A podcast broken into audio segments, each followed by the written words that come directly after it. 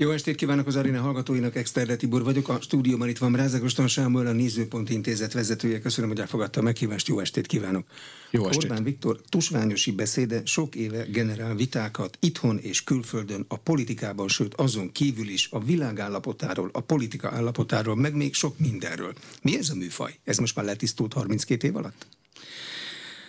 Nehéz a kérdés, mert valójában ennek példája ehhez hasonló beszéd, előadás nincs a modern politikában, amikor egy vezető politikus lényegében elmagyarázza, nem az egyetemi katedráról, hanem egy szabad egyetemnek a színpadáról, de elmagyarázza a gondolkodását. És bár egész biztosan megvannak írva előre részletek ebből a beszédből, a hallgató számára azt a benyomást adja, és szerintem így is van, hogy ott szerkesztődik össze egy egészé ez a beszéd.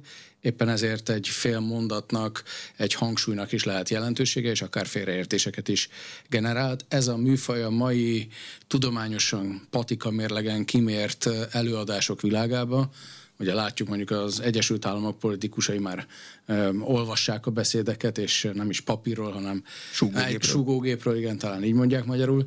Ö, tehát ebben a világban ez egy nagyon egyedi műfaj, és, és a válasz a kérdése pedig az, hogy nem más, mint ami a neve, egy szabad egyetemi előadás, és utána, ami nagyon fontos, kérdés és felelek lehetőség, tehát nem csupán a színpadról mond egy beszédet a miniszterelnök, hanem utána még pár beszéd van a közönséggel. Van, amikor a miniszterelnök hivatkozásokat is közöl, hogy kiknek a műveit olvassa, Csizmadi, Ervinét, stb. stb. És abból le lehet szűrni ilyen hosszú idő alatt, hogy mi az a gondolati kör, amin megalapozza a saját gondolkodását. A miniszterelnök arról híres, hogy azt mondja, hogy olvasni kell.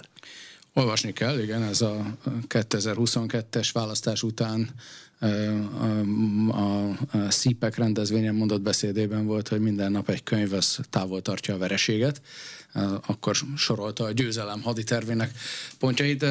Igen, ezekből a beszédekből néha kitűnik, hogy ki a szerző, aki olvas a idei beszédében csak utalt rá, hogy ő is olvassa a nemzetközi irodalmat, és ott találta azt az információt, hogy ö, ö, így meg úgy, tehát hogy nem volt megnevezve a pontos szerző, a tavalyi beszédében ugye pontos szerzőket is megnevezett. Ez, ez inkább arról szól, hogy egy intellektuális kaland, felkészülni és a politikai döntések mögötti motivációkat fölvázolni, szellemi filozófiai összefüggésekkel tisztában lenni a miniszterelnök számára. Erről szólnak ezek a beszédek, és párját ritkító, illetve helyesebben fogalmazza egyedülálló a modern politikában. De miért okoz ez szellemi kalandot egy tízmilliós ország miniszterelnökének egy tusványosan elmondott szabad egyetemi beszéde az Egyesült Államok politikájának felső világában? Onnan nézve ez miért izgalmas? Azért nagyon egyszerűen, mert Orbán Viktor egy sikeres politikus. Egy olyan sikeres politikus, amilyen az Egyesült Államok republikánus politikusai lenni szeretnének. Szerénytelenül hangzik, de mégiscsak az a helyzet, hogy ma már nem Amerikából tanul Magyarország, hanem Magyarország vezetőjétől lehet ellesni gondolatokat, a gondolatokból következő politikai döntéseket Amerikában és ezért figyelnek oda, hogy hogyan érvel, hogyan beszél, mire helyezi a fókuszt. Az a, az a három fő irányvonal, ami a mostani beszédében is benne volt, és az egész politikai tavasznak a napirendje volt, a háború, a migráció és a gender ideológia elutasítása. Ez például a nemzetközi konzervatív politikai erőknek a, a közös platformjává vált az elmúlt hónapokban, és talán nem túlzás azt állítani, hogy itt a, az ötletadó, a kezdeményező szerepben Orbán Viktor volt. De azok is tanulnak ezekből a beszédekből valamit, akik utálják, amit mond. Mert a konzervatívok szeretik, amit mond, tetszik nekik, de nem mindenki van ezzel így. Szerintem mindenki odafigyel a beszédére. Van, aki ezt bevallja, van, aki nem, de anélkül, hogy erről megalapozott információja lehetne az embernek, szinte biztos vagyok benne, hogy a nyugati világ döntéshozói és vezetői értesültek arról, hogy mit mondott a magyar miniszterelnök. Ezt nem szabad túlbecsülni sem, tehát ez nem azt jelenti, hogy az egyetlen ilyen politikus volna, akinek odafigyelnek a szavaira, de az is biztosan kijelenthető, hogy a, ezt a műfaj ismeretlen a nemzetközi politikában, tudják, hogy a, az elmondottak azok hosszú gondolkodási folyamatnak az eredményei, és ezért izgalmasak, újszerűek a többi politikus társa számára. Tudják, hogy holnap után is Orbán Viktor lesz a magyar miniszterelnök, tehát érdemes a gondolataival foglalkozni, vele kell a következő években is megállapodásokat kötni, és tudják azt is, hogy nem csak Orbán Viktor gondolkodásáról van szó, hanem a jobb oldal gondolkodásáról, tehát ha bal oldal viszonyulni akar a jobb oldalhoz, akkor Orbán Viktor beszédeiből értheti meg igazán a nemzetközi jobb oldalnak a jövőtervét. De van olyan kutatás, vagy tud olyan kutatásról, amelyik a tusványosi beszédek beválási arányát vizsgálja, ami mondjuk tíz éve mondta, és mára lett úgy? Tehát van ilyen? Nem ismerek ilyen kutatást, de értem a felszólítást keringőre, majd lehet, hogy egyszer csinál ilyet a Nézőpont Intézet. Sok ilyen, ilyen meglátása volt a nyugati világválságától kezdve a migrációról szóló 2015 nyáron mondott beszéde, az onnantól kezdve a, egészen a mai napig meghatározza nem csak a jobb oldal, hanem a bal oldalnak is a politikai naprendjét, és amit ott jobb oldali politikusként mondott, az szép lassan úgy tűnik, hogy a bal oldal is titokban elkezdi végrehajtani, tehát egy migrációs politikai fordulatot először Orbán Viktor fogalmazott meg, akkor úgy tűnt, hogy egyedülálló ezzel, és kilóg a sorból, ma meg már baloldali politikusok is azt követelik, mondjuk, hogy a határok ellenőrzését szigorítsák. Olyan probléma van, amit menet közben elengedett? Tehát amit újra gondolt volna? Uh-huh. Szerintem nem. A, a, a hangsúlyeltolódások mindig vannak, hiszen egy év eltelik, vagy akár egy évtized eltelik, és a, ebből következően van, amikor a baloldalról beszél annak a problémáiról, máskor meg a liberálisok néven nevezi őket, és jó, tudva levően a kettő ez nem ugyanaz, de ő mégis más fogalmi készletet használ, én készülve az idei beszédre a 2014 óta az összes túlsványosi beszédet átolvastam, és azt merem állítani, hogy nem volt egyikben se olyan pont, amit ma Orbán Viktor nem mondhatná. Egy módszertani tanácsot szeretnék kérni. Hallgatni hasznosabb, vagy olvasni hasznosabb? Mert az olvasva tömörebb, de akkor nincsenek benne a metakommunikációs elemek, meg a szünetek vagyok annyira ravasz, hogy rádióban azt kell mondani, hogy hallgatni hasznosabb. Hallgatni hasznosabb. Jó. Ugye Orbán Viktor most egy nagy politikai, világpolitikai áttekintéssel kezdett világmagyarázatot adott. Nem volt egyszerű végighallgatni. Mi volt benne ön szerint a legfontosabb a statement? A statement az az volt, hogy a világ megváltozott, bár ezt már szinte állandó eleme a beszédeinek, és ebben igaza is van, mert ez nem egyik napról a másikra változik meg, hanem egy, egy makro folyamatnak a szemtanúi vagyunk. Most a világ változásából azt az elemet emelte ki, hogy az egypólusú világrend helyére egy kétpólusú világrend lépett. Az Egyesült Államok szuper dominanciája mellé felnőtt Kína és ez határozza meg a következő évtizedeket a világban. Ehhez kell alkalmazkodnia Európának és azon belül Magyarországnak, hogy egy kétpólusú világrend van. Ezen egyébként felháborodni nem lehet, mert mások is észrevették már ezt a folyamatot. Valakik azt gondolják, hogy multipoláris, tehát sok központú világ van.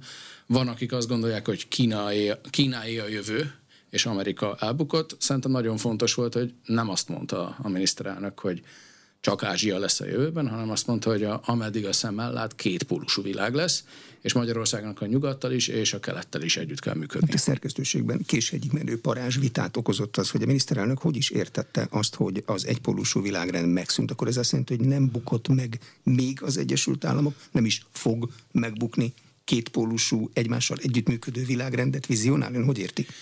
Hát a szó szerinti olvasat szerint a kétpólusú világrend szerintem, ami kiolvasható ebből a beszédből, de ebből nem következik az, hogy 50-100 év múlva az Egyesült Államokban nem lesz nagyobb baj.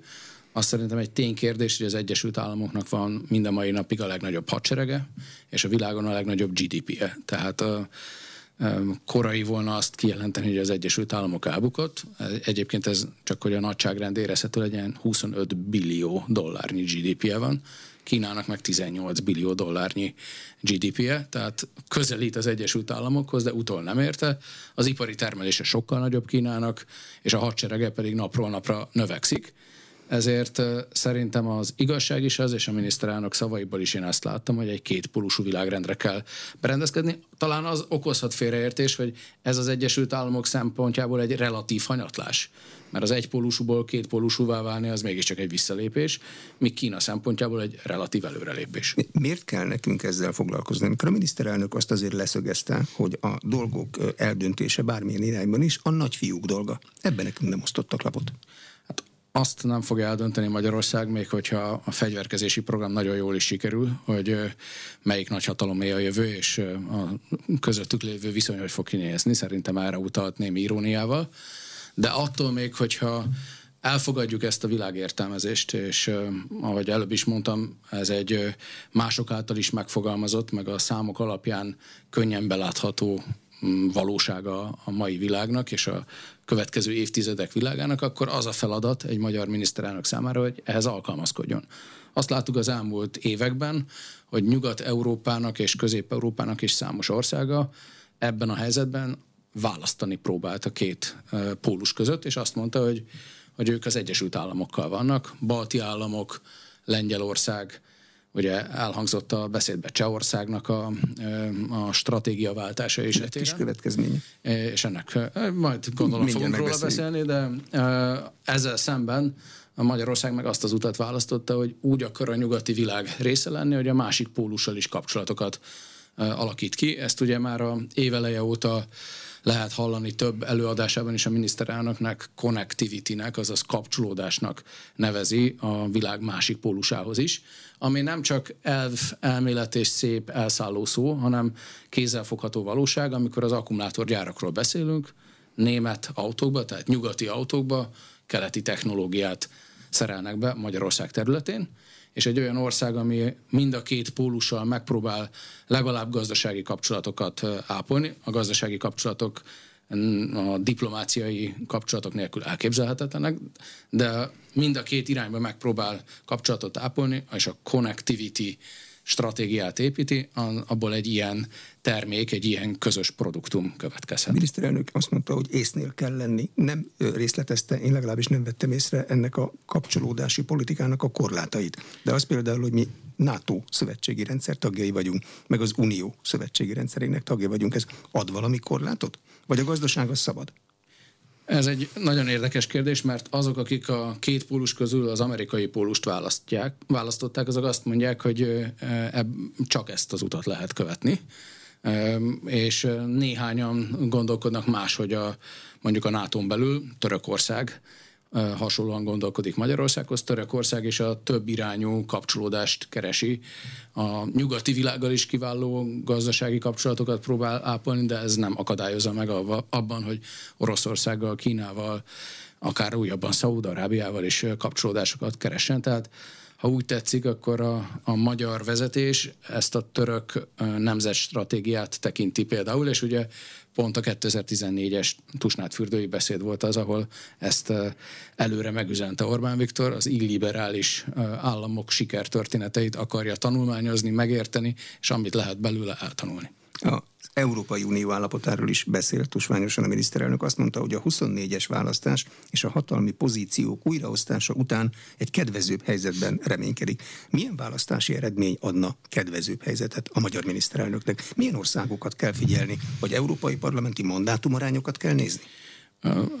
Sok mindent kell nézni, ezért jó, hogy vannak politológusok. Az Európai Parlament mandátumarányai is nagyon fontosak, és ugye a választópolgároknak közvetlen beleszólása ebbe van de hát 705 mandátum sorsáról döntünk, és abból mi magyarok csak 21-nek a, a, a kimenetelét tudjuk eldönteni, esetleg határon túlra még két-három mandátum hozzá érkezhet, de akkor sem jelentős a magyar választóknak abba a beleszólása. Viszont az Európai Unió politikai rendszere úgy van fölépítve, hogy az Európai Parlament mellett legalább ugyanolyan fontos, de inkább fontosabb az Európai Tanács, amiben ugye tíz formációban vagy a kormányfők, állam és kormányfők, vagy valamelyik miniszterük ül, és a döntéshozatal az e, együtt döntési eljárás keretében a mindkét intézményben zajlik, a parlament többségének és a tanács többségének, minősített többségének bizonyos kérdésekben a teljes tanácsnak az egyetértése szükséges ahhoz, hogy egy európai döntés szülessen. Azaz a kérdésre az a válasz, hogy az európai parlamenti választás alkalmából az európai parlament majdani többségét, és a nemzeti választások kapcsán az egyes nemzetállamoknak a kormány összetételét kell vizsgálni hatalmi pozíciókról is beszélt a miniszterelnök. Az Európai Parlament és Bizottság és Tanács rendszerében számtalan pozícióra rá lehet mondani, hogy az egy hatalmi pozíció. De nyilván nem mindegyik az. Mi számít hatalmi pozíciónak? Mondjuk egy jelentéstevő, az hétfőn hatalmi pozíció, kedden meg nem? Vagy az mindig az? Hát, az a hatalom definíciójától függ, ha azt értjük alatta, hogy másnak a jól létére, magatartására befolyással van, akkor egy jelentéstevőnek is lehet indirekten hatalma, de azt hiszem a célzás itt nem a, a raportőrekre vonatkozott, hanem a bizottság elnökére, a bizottság összetételére és az Európai Tanács elnökére. Ez a két kiemelt politikai szereplője van az európai belpolitikának. A tanács elnökét a tagállamok választják, szuper minősített többséggel, ez nagyjából a háromnegyedét teszi ki a lakosság arányosan többséget, 55%-ot, és számarányosan háromnegyedet a tagállamok között, tehát nem egy hangúsággal választják, és a bizottság elnökét így jelölik, aztán az Európai Parlament abszolút többségének pedig a jóváhagyása szükséges hozzá. Ennek a két pozíciónak a betöltése, tehát ahogy előbb is mondtam, inkább a tanácsban dől el, de a másodiknál, a bizottság elnöki pozíciónál a parlament többsége is fontos lesz. És az a nagy kérdése a jövő június 6-a és 9-e között esedékes európai parlamenti választásnak, hogy 45 év után megtörik-e a néppárt és a baloldal, a szociáldemokraták többsége, ez az utóbbi öt évben már a zöldekkel, meg a liberálisokkal kiegészítve működött csak, de mégis egy bal-jobb nagy koalíció volt, és lehetséges-e mondjuk a jobboldali pártoknak, vagy a jobboldali pártoknak és a liberálisoknak a együttműködése és abszolút többsége az Európai Parlamentben, ez egy teljesen új korszakhatárt jelent. De ugye az legutóbbi választáson a trend az volt, hogy a nagy pártok, a néppárt meg a szocialisták lefele mentek, a liberálisok meg a zöldek jöttek fölfele. Így, így van, a mostani előrejelzések, ugye ez 27 tagállam politikai klímájától függ, a mostani előrejelzések alapján a zöldek inkább zsugorodni látszanak, Németországban nagyon rosszul állnak, és mindig is a német szavazók akaratából volt erős a zöld frakció az Európai Parlamentben. A konzervatív és reformista frakció, ez a, Georgia Meloni által vezetett párt, amiben a lengyel kormánypárt meg a cseh kormánypárt is benne ül, és Dajcs Tamás bejelentése szerint a magyar kormánypárt is ebbe az irányba tart. Tehát ez a, ez a politikai tömb pedig növekedni látszik, akár másfélszer annyi mandátumot elérhet, mint 2019-ben. Készpénznek lehet venni? Dajcs Tamás nem azt mondta, hogy kész, hanem hogy ebbe az irányba tart. Ezt nyilván függ a befogadóktól is. Nagyon, so, na, na, nagyon sok mindentől függ. Az egyértelműen kijelenthető, hogy ebben a politikai közösségben nagyon sok barátja van a Fidesznek. Azért a lengyel kormánypárt az ukrajnai helyzettől függetlenül az összes többi kérdésben nagyon hasonlóan gondolkodik, és bár sokan próbáltak éket verni Melónia és Orbán Viktor közé, azt hiszem az is nagyon nyilvános volt, hogy ebben a migrációs kérdésben is a szükségszerű geopolitikai érdekkülönbségek ellenére nagyon hasonlóan gondolkodott a két vezető, és ugye Maloni miniszterelnök asszony kimondta azt a mondatot, hogy ő soha nem fog haragudni egy tagállam vezetőjére csak azért, mert a nemzeti érdekeket védi. Egy ország kormányának az, hogy a pártjának mely képviselőcsoportban, Európai Uniós képviselőcsoportban vannak az emberei, az hozzá tesz az érdekérvényesítő képességéhez? És ha igen, akkor mivel?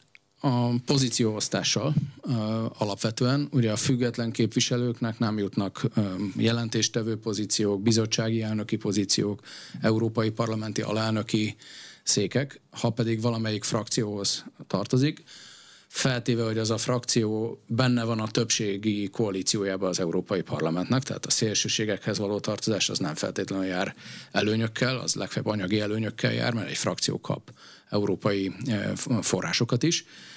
De egy olyan frakció, ami ebbe az informális kormány többség vagy bizottsági többség be tartozik, az, az bizony a döntéseket is befolyásolni tudja, és fontos pozíciókat meg tud szerezni. Enélkül is lehet értelmes európai parlamenti munkát végezni, de talán nem meglepő, ha azt állítom, hogy minél több pozícióba tud befolyást gyakorolni egy politikai közösség, annál sikeresebben végzi ezt a munkát. Mi a magyar kormány álláspontja szerint az Európai Unió fejlődésének kívánatos iránya? A miniszterelnök a, a föderalisták és a, a szuverenisták két nagy táboráról beszélt. Hát azt hiszem ezután meglepő lenne, ha nem azt mondanám, hogy a magyar kormány álláspontja a szuverenista álláspont. Egyértelműen régóta ezt képviseli. 2021. június 16-án a szovjet katonák kivonásának alkalmából tartott 7 pontos Európa terv ismertető beszédében ezt részletezte is a kormányfő, azóta változatlan a helyzet. Ez azt jelenti többek között, hogy bővítéspárti a magyar kormány, ez azt jelenti, hogy a hatáskörök újra gondolását fontosnak tartja. Igenis nem egyirányú folyamat az, hogy mi kerül európai hatáskörbe, hanem néha felül lehet vizsgálni, valamit oda lehet delegálni, és más meg vissza lehet kérni.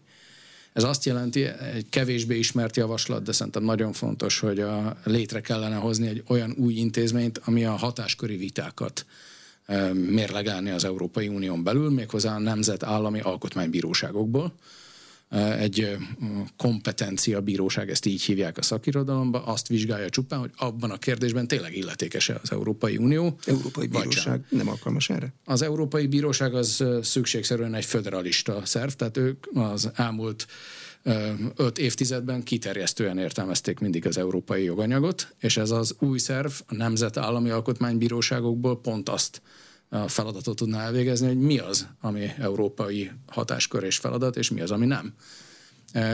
És a nemzetállami alkotmánybíróságok biztosan, ahogy mondjuk a német alkotmánybíróság is így teszi, biztosan azt mérlegelnék, hogy vajon az egyoldalú hatáskör kiterjesztésben értelmesen lehet-e az egyes feladatokat kezelni, vagy van-e olyan ügy, amiben a visszalépés lenne az értelmesebb, és a, mondjuk a nagyobb demokratikus jogállami garanciát biztosítunk. Ez nem törvényszerű, hogy a nemzetállami alkotmánybírósági tagokból összeállt szuperbíróság az automatikusan egy szuverenista álláspontot Na. képviselne? Nem, nem, nem.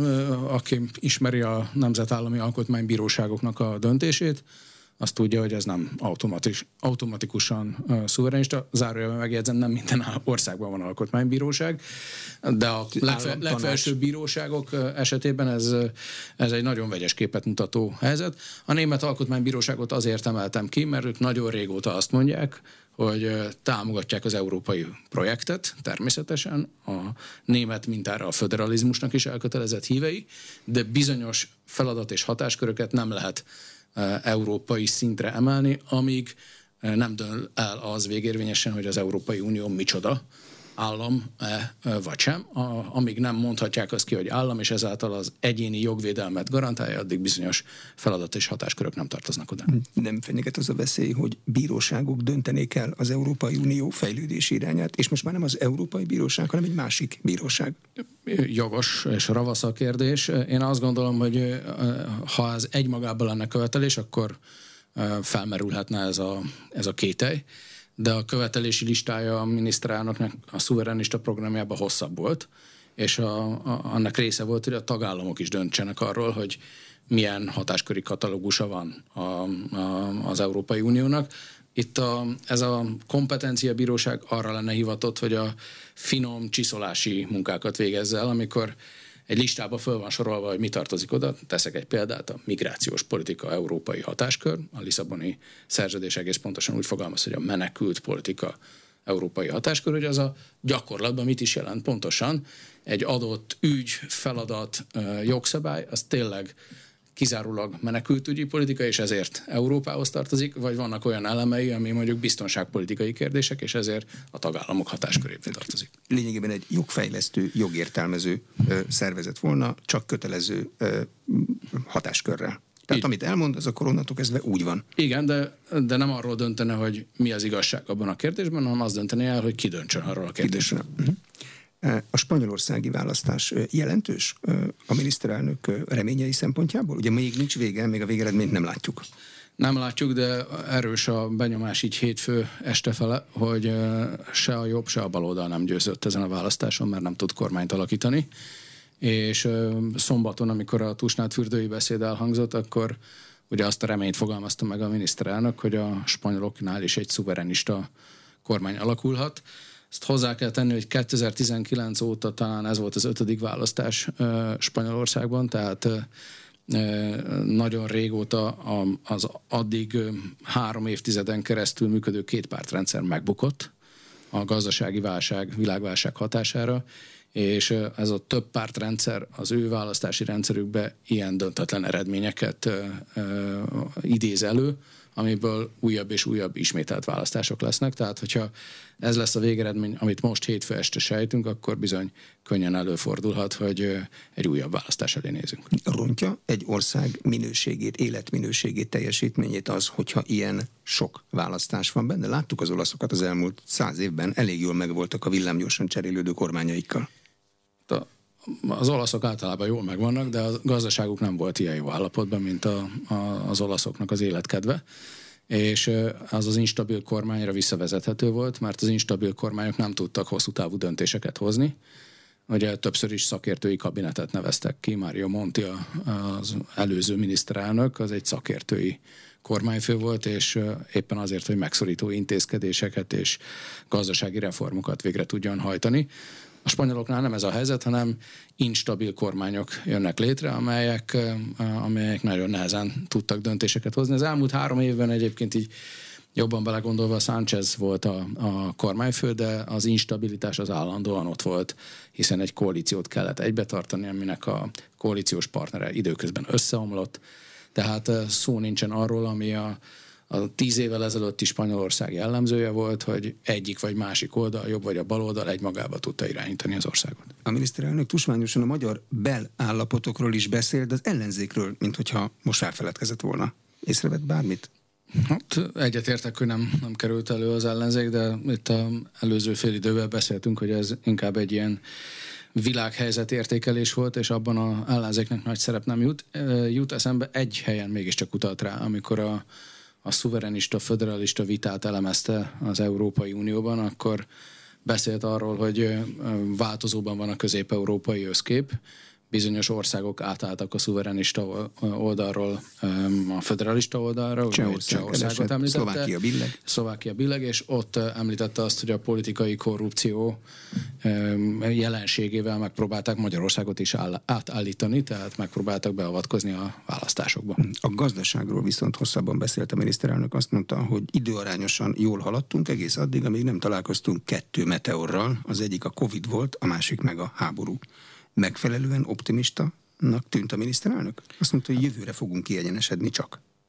Így van, a, a, a meteorok leírása kapcsán nem volt optimista, hanem elmagyarázta, hogy külső hatása volt, vagy külső hatása okozott a magyar gazdaságnak nehézségeket, tehát a magas infláció, ahogy azt az elmúlt hónapok már sokszor elmondta a kormány. Az egekben a... volt, nem szépítette, azt mondta, hogy az egekben van. Vagyis volt. Az egekben volt, de hogy ez alapvetően külső hatásra, hogy az elhibázott szankciós politikára vezethető vissza. A Covid-nak pedig a eredetét talán soha nem fogjuk megtudni, de könnyen belátható, hogy annak is a gazdaságra negatív hatása volt. És valóban a, a, az igazán optimista kijelentés az az volt, hogy a következő ö, év derekára, tehát nyarára, amikor választások lesznek, európai és önkormányzati választások, akkor addigra kiegyenesedhet a magyar gazdaság, újra növekedési pályára állhat, a hitelek kamatai lemehetnek, és ezáltal a, a, a, az egész élmény visszaállhat a 2019-es szintre, tehát ez a három éves kibillenés, ez helyre jöhet. Az, hogy a Covid-nak talán soha nem fogjuk megtudni az eredetét, ez arra utal, hogy az elemzőben bujkál némi összeesküvés elmélet? az összeesküvés elméletnek túlzás nevezni, de azt, azt hiszem objektíven kijelenthető, hogy nem fogjuk megtudni. A, a kínai irodalomban azt fogjuk hallani, hogy amerikai eredetű, az amerikai irodalomban meg, hogy kínai eredetű. Hm, a haderőfejlesztésben a miniszterelnök azt mondta, hogy azon kevesek közé fogunk tartozni a NATO-ban, akik a 2%-ot meg fogják tudni ugorni. Mekkora súlya van a magyar haderőfejlesztésnek a magyar kormányzati gondolkodásban? Azt hiszem, hogy kockázat nélkül állítható, hogy nagyon nagy a jelentősége, és az egyedülállósága az, hogy ez a haderőfejlesztés ez nem az Ukrajna elleni orosz agresszió másnapján fogalmazódott meg, mint Németországban, hanem bizony már évekkel ezelőtt az Rényi program az erről szólt, hogy a magyar haderőt fejlesztési pályára kell állítani. Volt olyan év, amikor a német fegyverexport legnagyobb felvevő országa Magyarország volt, ami azért mégiscsak egyedülálló a méreteket tekintve. És, és a, a, mostani beszédben ugye még ehhez hozzátette, hogy nem csak technológiai fejlesztésre van szükség, hanem a haderő emberállományában is egy, egy filozófiaváltásra. Harcosaink lesznek. Harcosaink lesznek a egyenruhás munkavállalók helyett, igen, ez volt a megfogalmazás. Minek nekünk ilyen erős harcosokból álló haderő, amikor se közel, se távol nincsen ellenségünk? Hát a, ezzel azért vitatkoznék. Nem olyan messze tőlünk Ukrajnában háború zajlik. Ukrajna nem az ellenségünk? Nem azt mondtam, hogy Ukrajna az ellenségünk, hanem hogy Ukrajnában háború zajlik. Azt hiszem, hogy minden ország, ami a honvédelemre helyezi a hangsúlyt, és ez nagyon szép régi magyar kifejezés, hogy nem hon támadás, hanem honvédelemről van szó. Az egy olyan helyzetben, amikor a szomszédjában háború zajlik, akkor megpróbál felkészülni a védekezés minden formájára, ami nem azt jelenti, hogy azt kívánja, hogy háborúba sodródjon. A miniszterelnök már a beszéd előtt a román külügytől kapott egy úgynevezett demarsot, megmondták, hogy miről lehet, miről nem lehet, és miről hogyan kell beszélni. Ezt tusványosan ki is figurázta. Majd utána jöttek a csehek és a szlovákok, meg a románok is bekérették a magyar nagykövetet. Mi értelme volt ennek? Egyrészt a miniszterelnök részéről, másrészt a külországok részéről. Boncoljuk szét a történteket. A, a, az ismert információk alapján ez egy szóbeli demars volt, ami azt jelenti, hogy bemegy a román nagykövet a magyar külügybe, és elmondja a kérését szóban. Felolvassa. Felolvassa, de szóban mondja el, és ott lejegyzetelik a külügyminisztériumban, hogy mit mondott a román kormány képviseletében a, a nagykövetük ez juthatott el a miniszterelnökhöz, tehát megüzenték valóban ez az állítás igaz volt, hogy miről beszélhet és miről nem. Azt hiszem, hogy ez tényleg egy magas labda volt, tehát ezt értető kihasználta a miniszterelnök, bármelyik politikus társa ezt tette volna egy ilyen helyzetben. A, a hatásmechanizmusban szerintem szét kell választani az egyes országok reakcióját. Maga a miniszterelnök is célzott rá, hogy Romániának a politikai rendszere az ugye picit más, mint a magyar, mert erős az államfő, közvetlenül választott államfő van, és a külpolitikát az államfő határozza meg. Például az európai tanácsülésein is a román államfő vesz részt, és nem a román kormányfő. E, tehát a, a, a, ebben a külpolitikai, elnöki külpolitikában egy fontos dolog volt az, hogy jövőre elnökválasztás lesz, az, az utolsó éve a román elnöknek, akinek egyébként korábban komoly nemzetközi ambíciói voltak, még a sajtóban azt is lehetett olvasni, hogy NATO főtitkár szeretne lenni, illetve közismert, hogy a román államfő az az Egyesült Államokkal való szoros együttműködésnek az elkötelezett híve. Tehát ebből a perspektívából lehet e, talán jól megérteni azt, hogy miért akarta előírni azt, hogy miről beszélhet és miről nem a, hmm. Ezért magyarázta a miniszterelnök a köz, közönségének, hogy ez, ha jól érti a román rendszert, akkor az elnök külpolitikai így irányvonala. Így van, mert az a, a, valóban a külpolitikát a, a román állam főhatározza meg, miközben a külügyminiszter az a román kormánynak a része, ez így a magyar politikai rendszer ismerettet meghaladó komplexitás. De vissza arra, hogy miért hívták be Romániába a, a magyar nagykövetet. Szerintem abból, hogy szóbeli dimást adtak az elején, annak a logikus következménye volt ez a, ez a reakció, és éppen ezért volt nagyon fontos, hogy ezt az ironikus kritikát a miniszterelnök dicséretek és együttműködési ajánlatok közé csomagolta be. Ugye beszélt arról, hogy a román ortodoxiával keresi az együttműködést, tehát a kereszténység politikai koalíciójáról beszélt a, a magyar kormányfő, meghívta a román államfőt Magyarországon előadni. És azt mondta, hogy azt beszélhet, amit akar, nem Így fogják van, neki megmondani. Az természetesen az irónia része volt, de ami, ami egy nagyon fontos felajánlás, hogy a, mégiscsak a magyar kormányfő meghívta a román elnököt, hogy mondjon egy beszédet Magyarországon. Ez azért az elmúlt száz évben ritkábban fordult elő. És a harmadik pedig az volt, hogy a Schengeni bővítésnek az elkötelezett híve Magyarország. Sőt, azt is mondta, hogy 2024 őszén, amikor Magyarország törti be az Európai Unió soros elnökségét, legkésőbb Magyarország ezt napirendre is akarja venni, ami könnyen beláthatóan nem csak román érdek, hogy csatlakozzanak a ellenőrzésektől mentes, vagy a határellenőrzésektől mentes európai közösségben, hanem magyar érdek is, hogy a Kárpát-medence az összekapcsolódjon egy természetes egységé. Miből lehet megítélni a magyar-román kapcsolatot, hogy az államelnöki külügyel Dimasokban kommunikál, vagy az, hogy előtte már a jegyzék ismeretében elmegy és vidáman ebédel a miniszterelnök Csalakúval? Mind a kettő fontos, és ez nem jelenti azt, hogy a román államfővel ne lenne párbeszédben a magyar kormányfő, csak hát valahogy reagálni kell rá, mégiscsak az a helyzet, hogy ő mögött erős, mármint a magyar kormányfő mögött erős legitimitás van, és egy ilyen provokációt, ha tetszik, azt érthetően vissza kell utasítania. De a, szerintem itt a hangsúly az mégiscsak a kritika és az irónia ellenére a kinyújtott kézen volt, az, hogy egy új hagyományt hozott talán azzal létre a magyar kormányfő, hogy a Tusnád fürdőre látogatva a román államvezetéssel is keresi a kapcsolatot.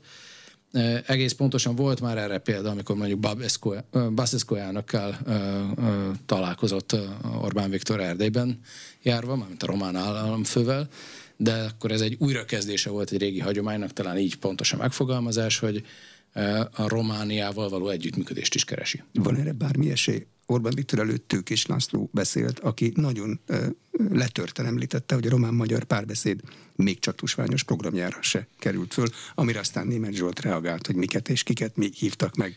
De a püspök elkeseredése elég őszintének tűnt mm, és nem is alaptalan, aki az elmúlt évtizedeket a román politikusként, a magyar érdekképviselőként, a református egyház, erdélyi református egyház vezetőjeként töltötte el, az, az tudja, miről beszél.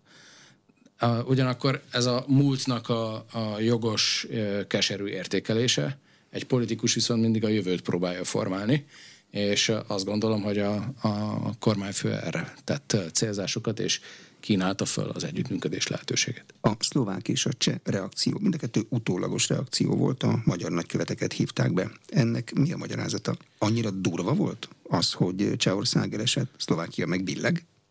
Csehországban ugye a kormányfő Facebook üzenete volt inkább a, a reakció. Az a politikai térben értelmezendő, és szerintem ez az én megítélésem, amit lehet, hogy nem is nem is értette meg teljesen a cseh kormányfő, hogy mit is mond a, a, a magyar kormányfő, mert nem emlegette a cseh kormányfőt személy szerint, hanem Csehország átállt talán ezt a átállt, igen, bocsánat. fogalmat Ez mondta, és, és Csehországban mégiscsak volt egy államfőválasztás, ahol a győztes elnök az már a kampányban és azóta is állandóan próbál Orbán Viktortól elhatárolódni, anélkül, hogy kereste volna a társaságát és beszélgetett volna vele. Tehát nagyon erős üzeneteket fogalmaz meg az új cseh államfő. Azt hiszem, hogy erre, ezek alapján azt mondani, hogy Csehország az a korábbi szoros baráti szövetségből átállt a túloldalra, az nem, nem túl meglepő kijelentés. Én a, úgy értékelem, hogy a cseh kormányfő az félreértés alapján vette ezt magára. Szlovákia, ugye a miniszterelnök beszédében nem volt szó elszakított ország részről, akkor az nyilvánvalóan az utána levő kérdés felelekben lehetett erről szó. Igen, és a Szlovákia pedig egy választás előtti ország, ugye szeptember 30-án, tehát bő két hónap múlva választás lesz. Ott, ott szerintem inkább ezért próbálják meglovagolni ezeket a lehetőségeket, van ott mindenfajta párt, és bármi meglepő magyar szemmel nézve, és magyar hírfogyasztóként nem is nagyon szembesülünk vele, de Szlovákiában Orbán Viktor tényező. A hozzá fűződő viszony az a belpolitikában egy kulcskérdés. Orbán Viktorról nem hírlik, hogy szótévesztő volna. Miért használja az elszakított országrész kifejezést? Hát a, a, azt hiszem, hogy történészek is mondanák ezt a, a szófordulatot, tehát mégiscsak az történt 1920-ban a trianoni szerződésben, hogy elcsatoltak Magyarországtól területeket, de mindig a kontextusból kiragadni szófordulatokat, az a, felmerül az emberbe az a hogy a tudatos félreértés és félremagyarázás szándékával teszi. Én minden Trianonról szóló diskurzus kapcsán a miniszterelnök centenáriumi beszédét, sátoraljaújhai beszédét ajánlom az érdeklődők figyelmében, ahol pont az együttműködésre a Kárpát-medencei nemzetek együttműködésére helyezte a hangsúlyt, és ott is, ahogy itt előbb a román kormányfő irányába tett gesztusról beszéltünk, ott is az összes Kárpát-medencei nemzettel való együttműködést kereste. Van a szomszédos országokban élő magyarok anyaországi kormányainak, vagy ottani politikának valami érzékenységi listája, amit szeretnének, hogyha magyar vezető politikus nem hozna szóba? Tehát honnan lehet ezt tudni, hogy a demarsokon kívül? De biztosan vannak ilyenek, tehát ez meghaladja egy politikai jellemzőnek szerintem a lehetőségeit, de a történelmi viták azok ott vannak a mindennapokban. Feszültségek, a Nagy, Magyar, Nagy Magyarország szimbólum az természetszerűleg a románokban és a szlovákokban is negatív érzéseket vált ki. Az a kérdés, hogy utána ki az, aki ezeket meglovagolja, és próbál mondjuk egy foci stadionban látott sából messze menő hamis következtetéseket levonni. Mivel mulatja a magyarországi ellenzék az idejét, amikor a magyarországi kormányoldal lényegében teljes számban tusványosan van ilyenkor nyáron? Hát voltak ott ellenzéki politikusok is. A demokratikus koalíció az ugye a Tusnát fürdői beszédre úgy reagált, hogy kellemes nyaralást kíván mindenkinek, ebből arra következtetek, hogy nyaraltak. A többiek reakciója is úgy, hogy azt a benyomást keltett az emberebe, hogy előre bekészített volt. Hmm. Azt a problémát, ami a következő európai parlamenti és önkormányzati választás egy időpontjából van, megoldani látszanak? Mert itt különböző nyilatkozatok hangzottak el ezen a nyáron is, hogy melyik fajta választás mit követelne, de egyet kell csinálni, mert a kettő egyben van. Egyelőre nem látszik az alagút végén a, a fény, mert még fel sem dolgozták a 22-es választási vereségnek a tanulságait. Ezt nehezíti a politikai korrupciós botrányok sorozata. Ugye a, amúgy is gyenge bizalmi helyzetet tovább rontja azt, hogy a néhány szereplője a baloldali közös listának az tudva levőleg az előző választás kapcsán plusz milliókhoz jutott, és költhette ezeket, és nem is szólt a kollégáinak. Tehát nagyon nehéz a helyzet, és ezt nem tudták feldolgozni. Függetlenül attól, hogy milyen körülmények között zajlik 24-ben az Európai Parlament és az önkormányzati választás, a, a múltnak a rendezése sem ért még véget. Arra lehet számítani, hogy az egész ősz ezzel fog telni. Vannak helyi, lokális koalíciók és megállapodások, de országos szinten ezt nem tudták feldolgozni. Ugye kulcskérdés lesz az, hogy ki, mely pártok érzik azt, hogy elérik az 5%-os küszöböt a baloldali pártok közül, azok hány mandátum sorsáról tudnak dönteni, és aztán az egyes polgármesteri és a polgármesterek mögött álló közgyűlések, képviselőtestületek egyéni jelöltjei vagy listáinak az összetétele is meg annyi megoldandó feladatot jelent az ellenzék számára. A külföldi kampánytámogatás kérdése az nem fog tudni úgy megoldódni, hogy az egészet már Kizai Péterre tolják, aki azt mondta, hát ő beszélt róla először, és ha jól emlékszem, akkor elsőként az LMP és Ungár Péter mondta azt, hogy felháborító, és a többi, az is felháborító, hogy a többiek nem gondolják ezt felháborítónak, ezzel azt mondta, hogy ő nem tudott róla. Hát biztos lesz erre kísérlet, de ugye Karácsony Gergelyhez is eljutott fél milliárd forintnyi támogatás, ami szintén a politikai korrupciós jelenség, értve ez alatt azt, hogy illegális pénzszerzés a hatalomszerzés szándékával. Tehát nem egyszerűen valaki meggazdagodott illegálisan, és olyan forrásokból jutott pénzhez, amilyen forrásokból nem juthatott volna pénzhez, hanem mindennek a motivációja az volt, hogy egy politikai kampányt, a politikai hatalom megszerzését finanszírozzák. Ez egy hatalmas botrány. Az Egyesült Államokban sokkal előrébb haladott nyomozásokat és vizsgálatokat folytatnának, mint ami Magyarországon egyelőre kialakulni látszik. De én arra számítok, hogy ez ősszel is, és talán ősz után is velünk lesz, mert ezeknek az ügyeknek lesz következménye és folyamánya.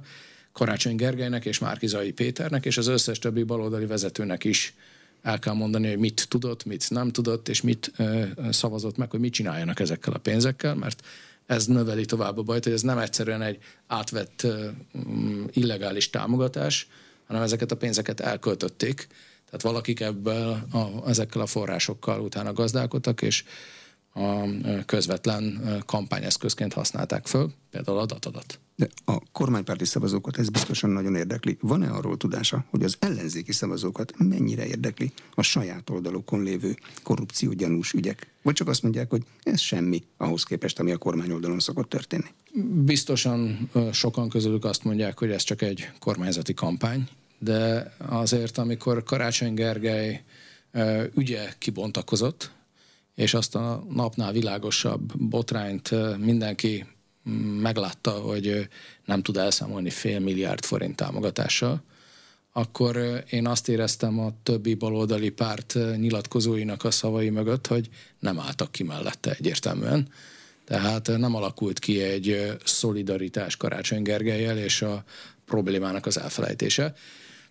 Nagyon leegyszerűsítve, ez nem a baloldal témája, hanem a jobb oldal témája, de a bal oldalnak reagálnia kell erre a témára, tehát nem tud úgy tenni, mintha ez az ügy nem lenne. De előbb kell reagálnia erre a témára, és utána kell megmondania, hogy lesz-e közös főpolgármester jelölt, és az ki lesz, mert ebben egyelőre ellentmondó nyilatkozatok vannak. Van, aki azt mondja, hogy nem tudom, nem döntöttük el.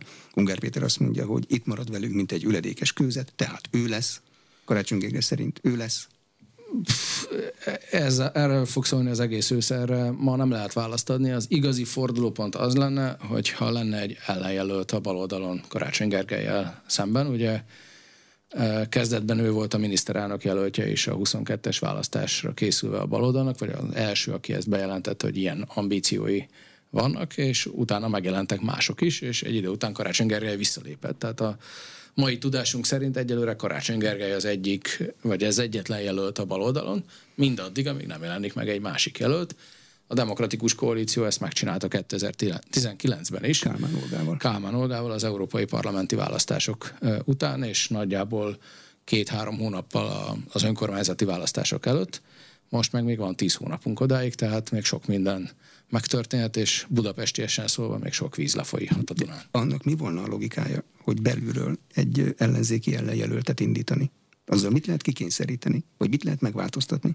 Az a kérdés, hogy a demokratikus koalíció, ami ma már a domináns ereje a baloldalnak, nagyjából a felét meg tudja szólítani a baloldali szavazóknak, hogy ez a demokratikus koalíció hajlandó-e Karácsony Gergely kampányát támogatni, abban az esetben, ha Karácsony Gergelynek a botránya az állandósul, és nem tud rá megfelelő magyarázatokat találni, az első reakciói azok inkább növelték a bajt, mint csillapították, hiszen volt itt mikroadományok makroládában gyűjtve, természetesnek vette, hogy fonttal is lehet ma egy kampányrendezvényen készpénzben támogatni egy rendezvényt, tehát azt gondolom, hogy az a fedő történet, amit kitalálta a helyzetre, az inkább növelte a bajt, és nem csillapította. Tehát, hogyha egy állandósul egy botrány Karácsony Gergely körül, akkor arra lehet reagálni, de van egy másik dimenziója is ennek. A következő hónapok arról fognak szólni a budapesti politikában, hogyha Karácsony Gergely is lenne a baloldal közös jelöltje, kik lesznek a polgármesterek a 23 kerületben, illetve kik lesznek a baloldali polgármester jelöltek. Nem az a fontosabb, hogy a közgyűlés hogy áll össze? Hát, ha ott megvan... De a közgyűlés a polgármesterekből áll össze, ezért nagyon fontos, hogy kik lesznek a polgármester jelöltek, és ez egy nyomásgyakorlási eszköz is lehet, hogyha a demokratikus koalíció felveti azt, hogy volna más jelöltje is. A, aztán, ha két-három jelölt van már a baloldalon, akkor megfelmerül az a kérdés, hogy milyen módszerrel válasszák ki pontosan a jelölteket. Előválasztás, tárgyalásos módszer, közvéleménykutatás, és így tovább, és így tovább. Meg annyi megoldatlan probléma, és én azt gondolom, hogy ez könnyen még jövő tavaszig is eltartott. Az a mondat, hogy csak akkor lépek vissza, ha előtt a villamos, ezt a sajátjai fogják előbelőhozni, a kormányoldal fogja előbelőhozni, ezt kéjjel szokták ismételgetni. Nyilván hát, ez egy ilyen daráló mondat.